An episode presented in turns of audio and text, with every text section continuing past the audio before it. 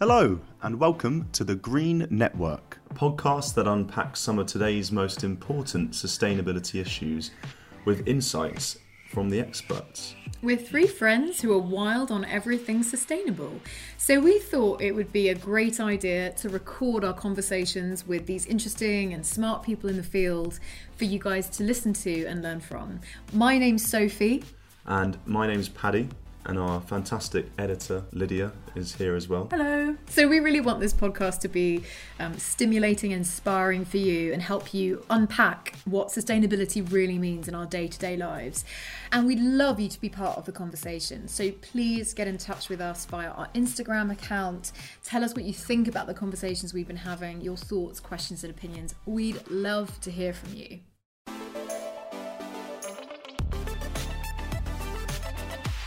We thought we'd start chatting a bit about insects. And as you may be aware, people are becoming more conscious about the way they eat and understanding a bit more about the health and environmental impacts of certain foods. Completely. I mean, this is the the first question that I think pops up at almost every dinner party or event that I go to. I don't know about you guys, but everyone is really interested in what everyone else is eating and the impact of the food that we eat.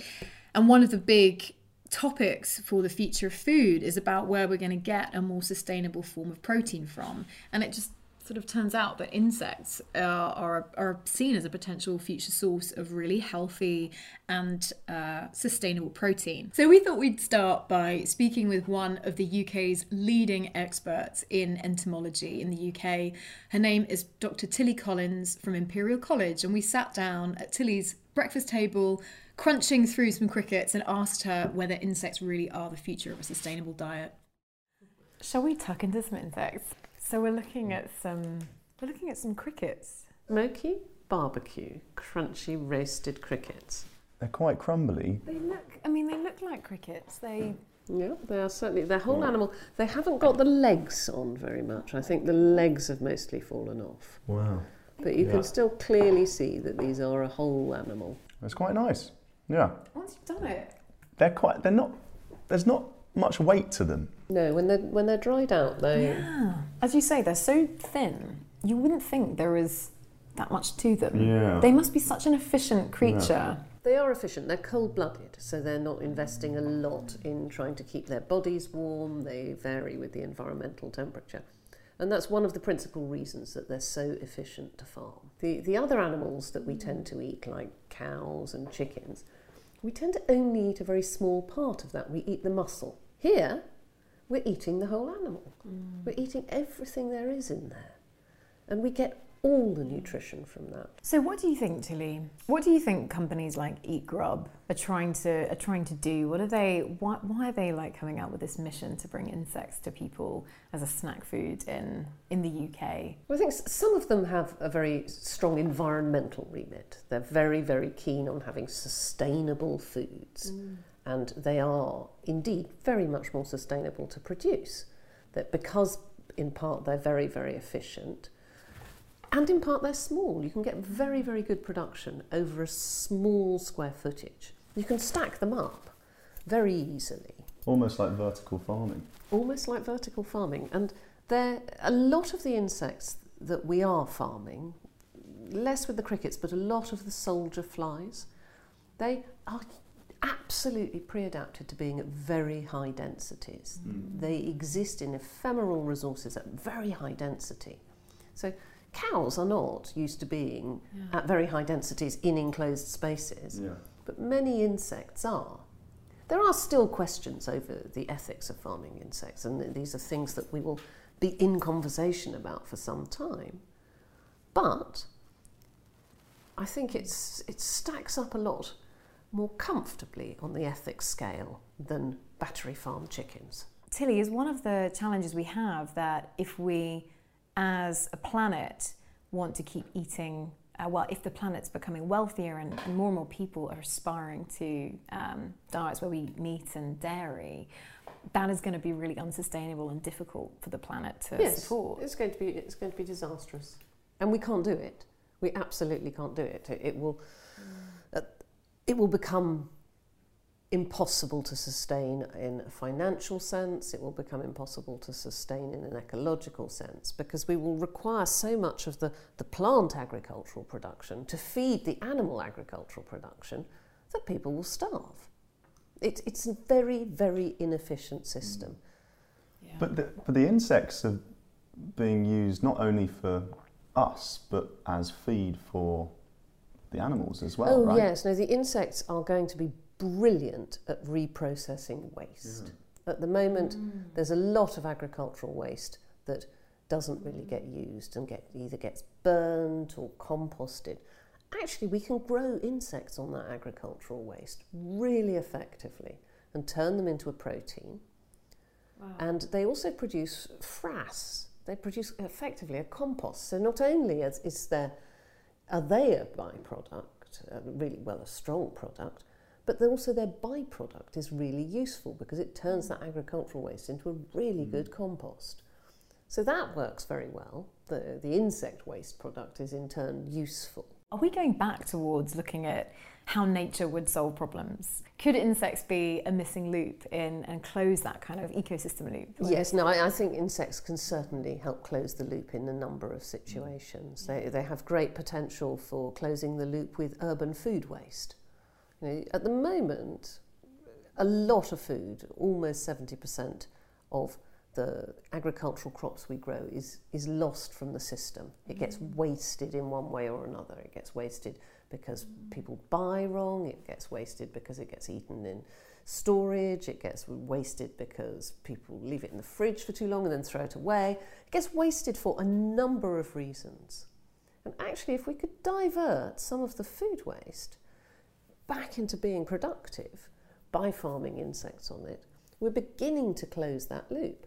And yes, as you mentioned earlier, a lot of the insect farming is then directed at a more natural food for animal production.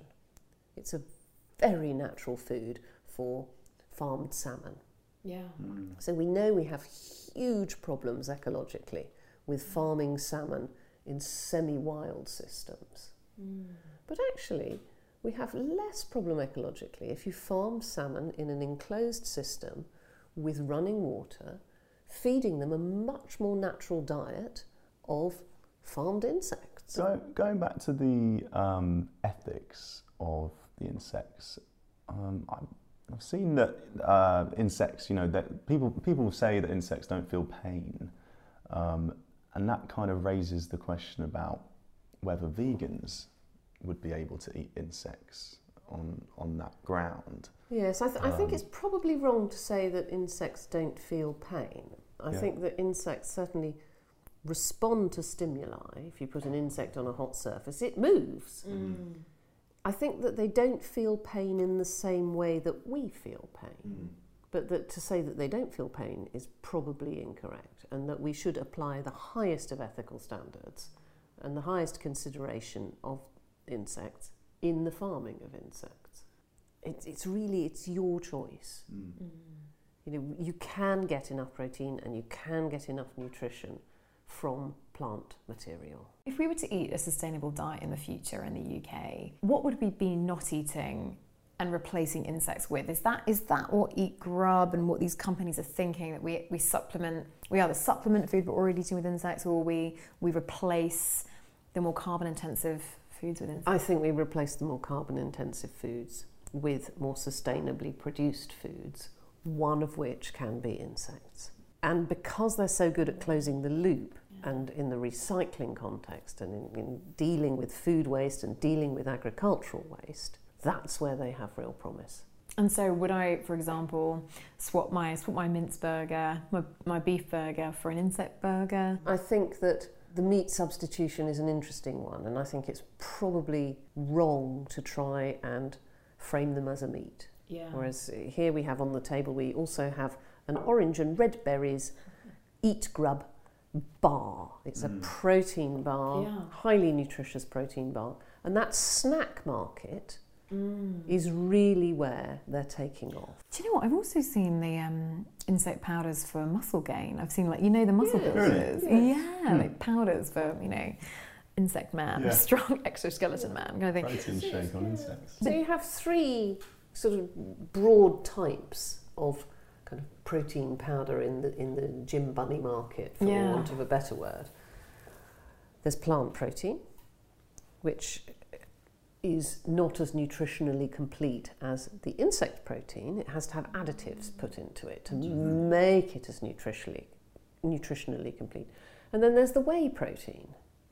And if if the whey comes from milk products, then that has a huge carbon footprint and a huge ethical footprint. When, when we think about a steak, there's, mm. it, there's a four year investment in a steak. There's that's crazy. getting the cow pregnant. There's looking after the cow and all the carbon output of that cow while she's gestating. Then there's birthing. Then there's rearing the calf. And rearing it for several years until it's at a market weight. Whereas actually, you know, a cricket, that you can get that amount of protein in a tiny space with a tiny amount of water, mm-hmm. more nutritionally complete in the space of three months. thing I'm wondering, and I'm, I'm, what I'm sure lots of people are wondering, is do you think that insects coming into our diets in snack form is really going to change the habit? Like, are people really going to not want to eat their steak or their sausages? Is it going to really stop us from eating the carbon, the more carbon heavy things? I, I think that we're reducing the more carbon heavy things for mm. a lot of reasons, mm. and that that reduction is happening. The supermarkets are selling less meat, and that mm. your prime cuts, your really delicious rare steak, this will not supplant that. But it has potential to step into the, the kind of mystery meat market, the nuggets where you don't actually know what's in them. So, you know, it's that kind of thing, you know, the, the mysterious chicken stick you get given at a party. It, it could just be an insect stick and no one will know. So that snack market has great potential to evolve. You're right, because actually, if you're processing crickets into flour and they absorb the flavour of whatever it is you need to, you know, make a chicken nugget out of, how would anyone really know that in the in a processed piece of food that that's made of insects versus being made of quite probably low quality chicken breast anyway? Yeah, uh, well, breast. Well, exactly. I mean, Breast, scraping, it- scraping. It does. It doesn't say chicken muscle. It could well be the you know processed offal. This is very true. You know, It's just like- the psychology of it, though, isn't it? As soon as someone's told they're eating insects, they'll turn their nose up at it. I mean, I, I would personally kind of go, oh, not sure about that. But And I've run informal trials on this kind of Yeah. thing in, in my evening classes, where, where you know, we take it in turns to supply food.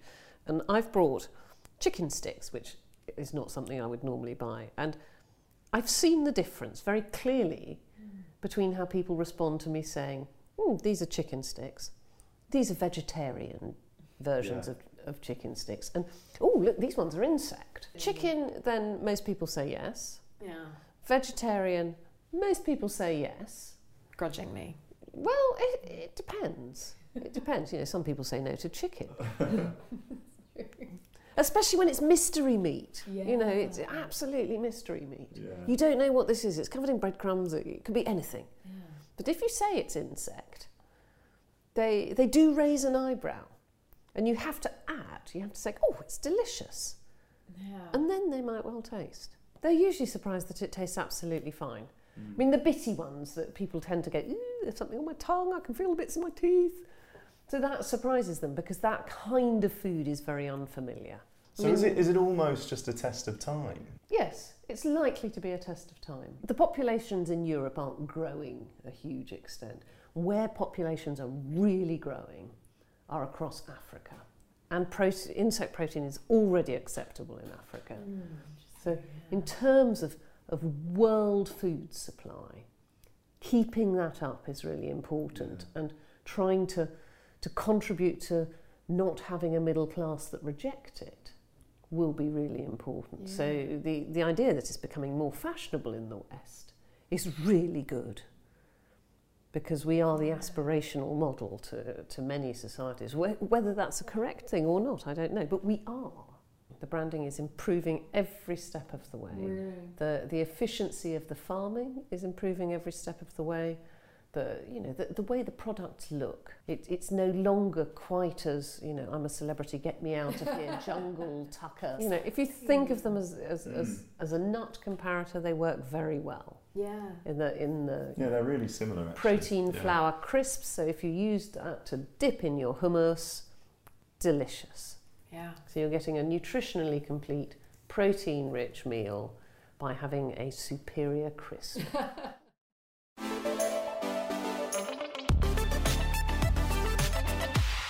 In addition to the few little insect legs you've got left in your teeth, so, so how, what, yeah. what have you taken away from that conversation? I'm still picking them out, Paddy.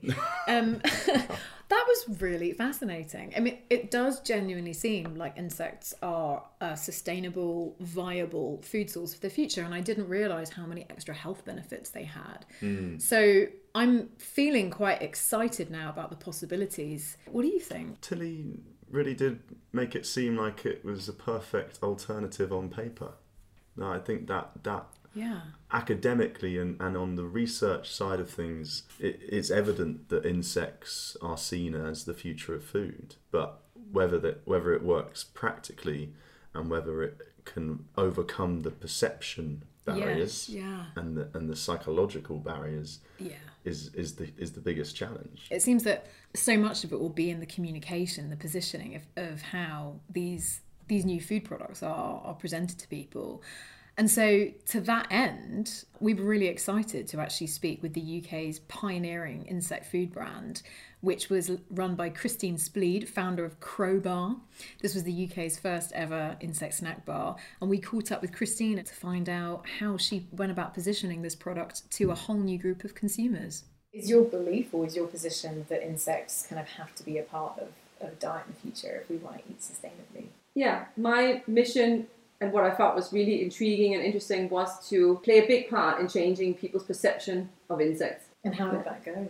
I think I would say I learned a lot. So the short story is that it was more difficult than I thought. It is relatively easy to make someone taste the cricket flour bar once or even twice, right? So I exhibited at quite a few food fairs, some that had a health angle or a sustainability angle. And I guess first of all, um, the people who go there are, as it is, more likely to be open to new kind of stuff. Even vegetarians, in fact. By far majority of vegetarians were totally happy to try and they were like is it even an animal? You know we don't see it as such. Vegans way more difficult. Hmm. By far majority of vegans did not want to try but i think what i really learned is that for the majority of the population to just not just have that first bite but to actually want to buy it again and again without feeling queasy and feeling that it's weird and feeling you know why should they that was incredibly difficult and that was essentially also my main challenge at the end. It was converting people into repeat buyers because that's the only way to have a successful food business. And why do you think people weren't coming back? I think you can take one bite of that cricket bar and you can tell yourself it's okay, but there's still this slight uneasiness and queasiness.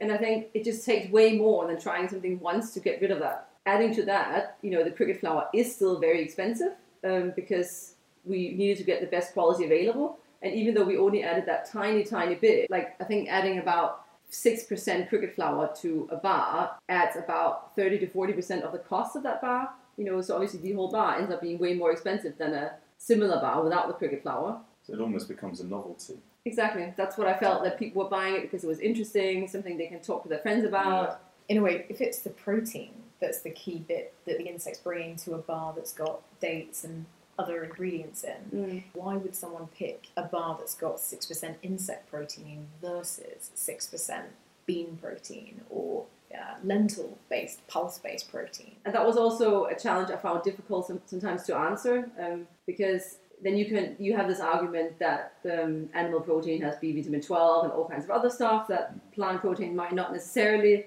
but it's all slightly speculative. And do we really need that? Could we get it from somewhere else? Yeah, I guess this is going slight off topic, but I feel a lot has happened in the area of healthy, ethical, vegetable-based protein production over the last few years that has kind of changed the, the, the field of it. Do you think that's because of the rise in vegetarianism and veganism, and, and there is there is in the back of people's minds, especially if you are vegan, the welfare Yeah. side of insect production. Yeah. They are still seen as animals. Yeah. I think it's partly the fact that more and more people are vegetarians and vegans, uh, but I think it's also the fact that many more people are just eating slightly less meat, you know, being flexitarians, whatever you want to call it. But also the fact that because there are more and more food choices that are high in protein and fully vegetable based, they don't have that challenge of having to convince people of anything or change mindsets. So, the Crobar is not currently on the shelves. Could you go into a bit more detail about why that is and what you think maybe the biggest challenges were? Now there are a lot more products. So, for you back then, what, why? I mean, why was it that it didn't quite make it? I feel the brands that are doing best at the moment are the ones that went down the route of selling whole insects. So there was a brand that was there before me in UK, but they were doing whole roasted crickets and, and mealworms, eat grub. Um, Oh yeah. they then also launched a bar after I launched, but only from judging, you know, on their website and what I see in the shops, I don't think that is where they're making their most money.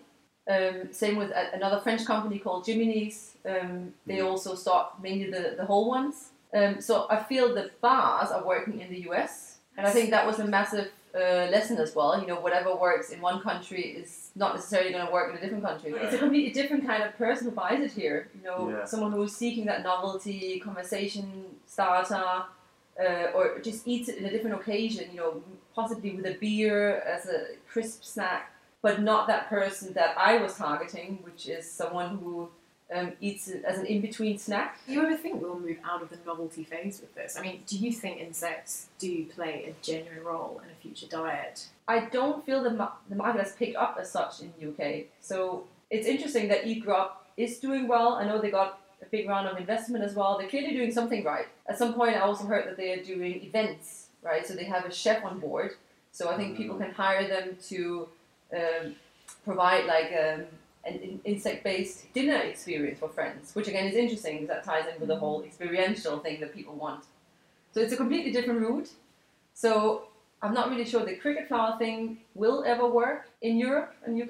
Do you think there's a tipping point almost with these trends that then become mainstream, or is this all as just has this just plateaued? Is it is it never going to quite reach? It could be there's a tipping point, Yeah. but I don't know. Yeah, And I feel like difficult so much has happened in terms of you know developing all these other foods that are high in protein and very inoffensive. I mean, if you mm. can literally grow beef in a petri dish and you know beyond burgers, all that that tastes amazing, why would you spend all that time and money to change people's mindsets? There's the science, and there is there's lots of very functional reasons why insects make so much sense in a sustainable diet. But I think the reality is, like you said, how do you change behavior? How do you change mindsets? It's really interesting because mindsets can be changed with one massive event, or even one person can change things. And we've kind of seen that with like Greta Thunberg, who's Mm. just overnight kind of changed the whole climate change Mm. conversation. But I wonder, but but actually, you know, it old habits die hard, and we're very emotionally connected to the food that we eat. So, I guess trying to change eating behavior, like you said, requires a lot of very clever branding, perhaps design. But but who knows? That one thing could come along and overnight just change change the whole nature of the conversation. from my perspective, having having felt at that cusp of things changing, they didn't, and they don't have to change, and so much other stuff has happened in the meantime.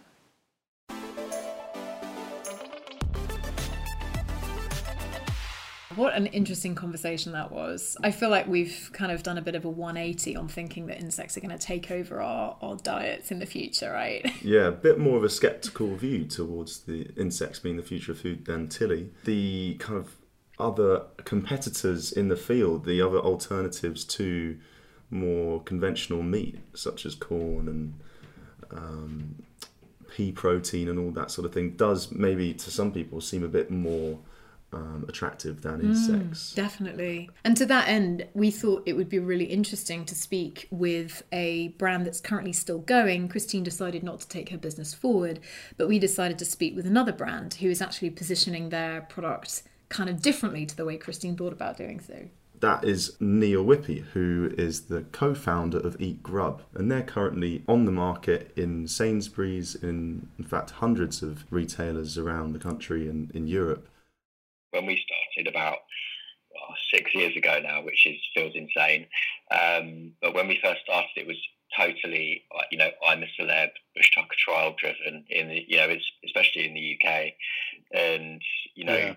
All of our initial product testing ideas, everything was around tasty food and sustainability, which obviously they say sustainability is a massive buzzword now. So we were kind of quite ahead of that that trend um, on sustainability anyway. But um, yeah, like I think up to now, I think that you know the reason for the novel nature has been around you know price really.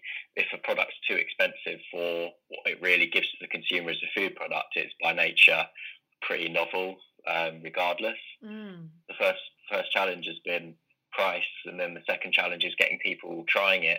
And you know when people try these things for the first time, it is novel because no one's tried it before. So you're going to get an awful lot of people trying it and not buying it again because, you know, the simple fact is if you look at any food product on the market, it hasn't got 100% penetration. It's not like everyone eats it from time to time.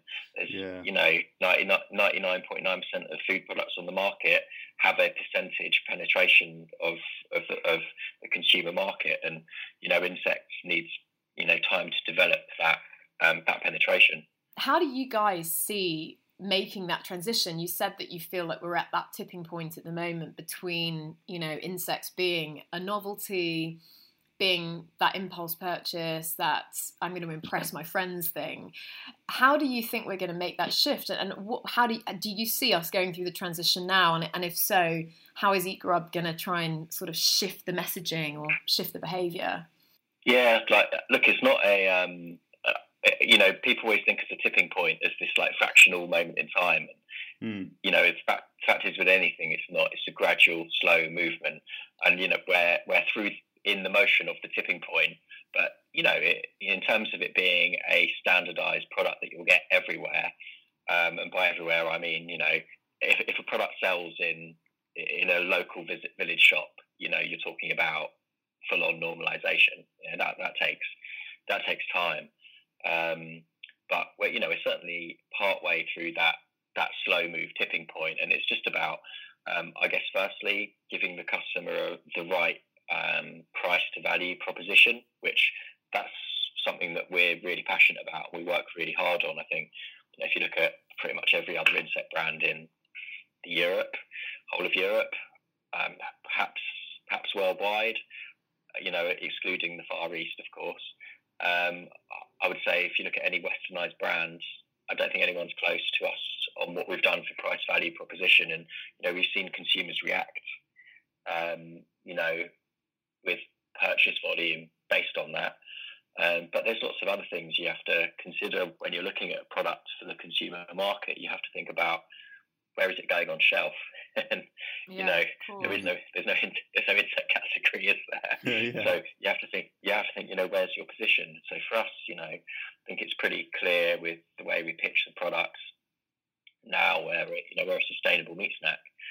Um, and it gives it a place in a category on shelf to strive to, to fit in with and, and I guess provide a, an alternative product for the consumer you know, I think from the way we, we talk about it now, our, our main strapline now is disgustingly good.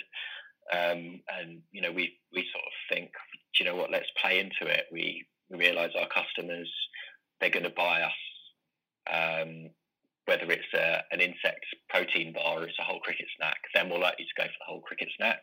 So we're sort of leaning into that fun element. Yeah. Um, yeah. And make it shareable, make it something that people want to talk about.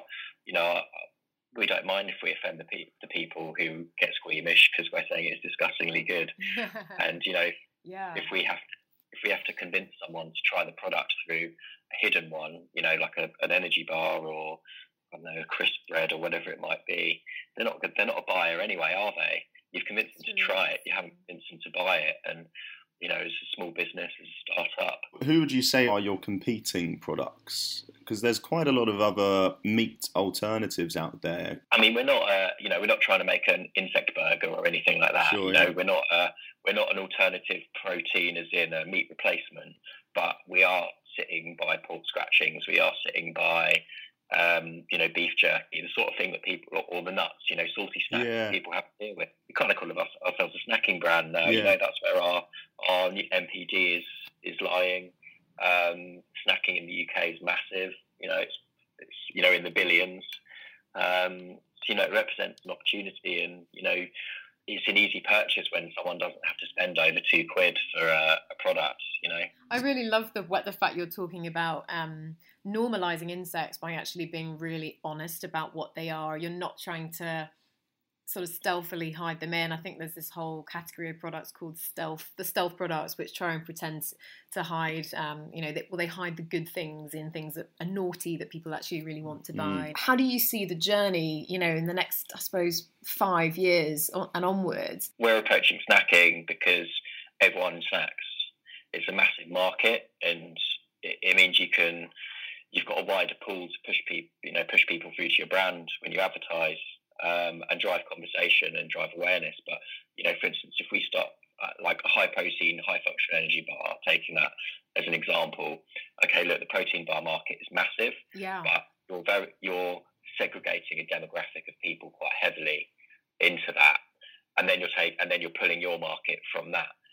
Um, so you're you're making your potential smaller, and I think perhaps the area isn't quite developed enough to be able to build a whole business on uh, you know, making a new niche product. You know, if you're a mm. protein bar company and you had lots of other protein bars and you had a cricket protein bar as a portfolio product, it might make sense um, to activate some of your audience, like a loyal audience. But building something from scratch right now like that, it's a small market. Um, so uh, I think really it's about driving awareness. And you know, for us, we drive awareness through you know partnerships. We're we're really good at that because we've you know actually our business was hinged on really partnerships. Um, you know, we've worked with Chang Beer, The Economist, mm. uh, working with Chiquito, uh, we've worked with Ocado. Um, I'm forgetting some here, but um, there, you know, it's quite a long list of you know publicly listed companies, and you know these companies have a lot of trust with their consumers, um, customers, shareholders, and when they're talking about you with them, it kind of does a lot of advertising for you and it, it provides mm. a bit of a safety net for a consumer who's trying a product off the back of it because you know well they're selling it it must be okay. I suppose we're really interested in like how do you see the future of insects sitting within people's diets? Um, well i mean look i guess like you know when we did the plan for the business we've always seen it as a insects are an ingredient to like anything else you know how do you use nuts literally in everything right yeah smoothie or have them as a snack. You'll just prepare them in different ways. They're just a, a, yeah. an ingredient. That's it. So they just by their natural essence, they can be used in anything. It's just how the user uses it, and that takes time to develop. And that's up to you know brands like us to offer ideas on what to do with it. So you know that's why we have recipes online. That's why we sell the product in different formats. You know we have the ingredients, we have the bars, we have the powder, um, and then the you know our our ready to eat um, whole snacks, which you know, that's our flagship line. That's what we you know, really care about pushing. So yeah, it's it's just an ingredient and nothing to be scared of that can be used in any any way, shape, or form. Do you have any examples of recipes? Yeah, I mean, for you know, for people who are, are curious and want, uh, I guess, a protein infused product, we do. Um, we've got like a cricket flour brownie, um, which is obviously quite an easy one. Um, and then, for instance, there's other more complex well, complex things. So um, you know you can make a grasshopper and a stir fry. Mm. Um, we've got some great recipe mm. videos actually now called like there's one for mealworm shakshuka. Um, we've got cricket flour banana pancakes. Wow, uh, I love so, it. So we've actually got video series that are slowly sort of popping up online. So if you check out our recipe pages on the website, um, you'll see some quick, easy how-tos. But there's lots of lots of ideas. We've got like a baked cricket, a mushroom nut loaf. Um, yeah, like they sound all brilliant. Paddy and I are genuinely yeah. smiling at each other. Give, like, yeah, give, it, give them all a go. Yeah.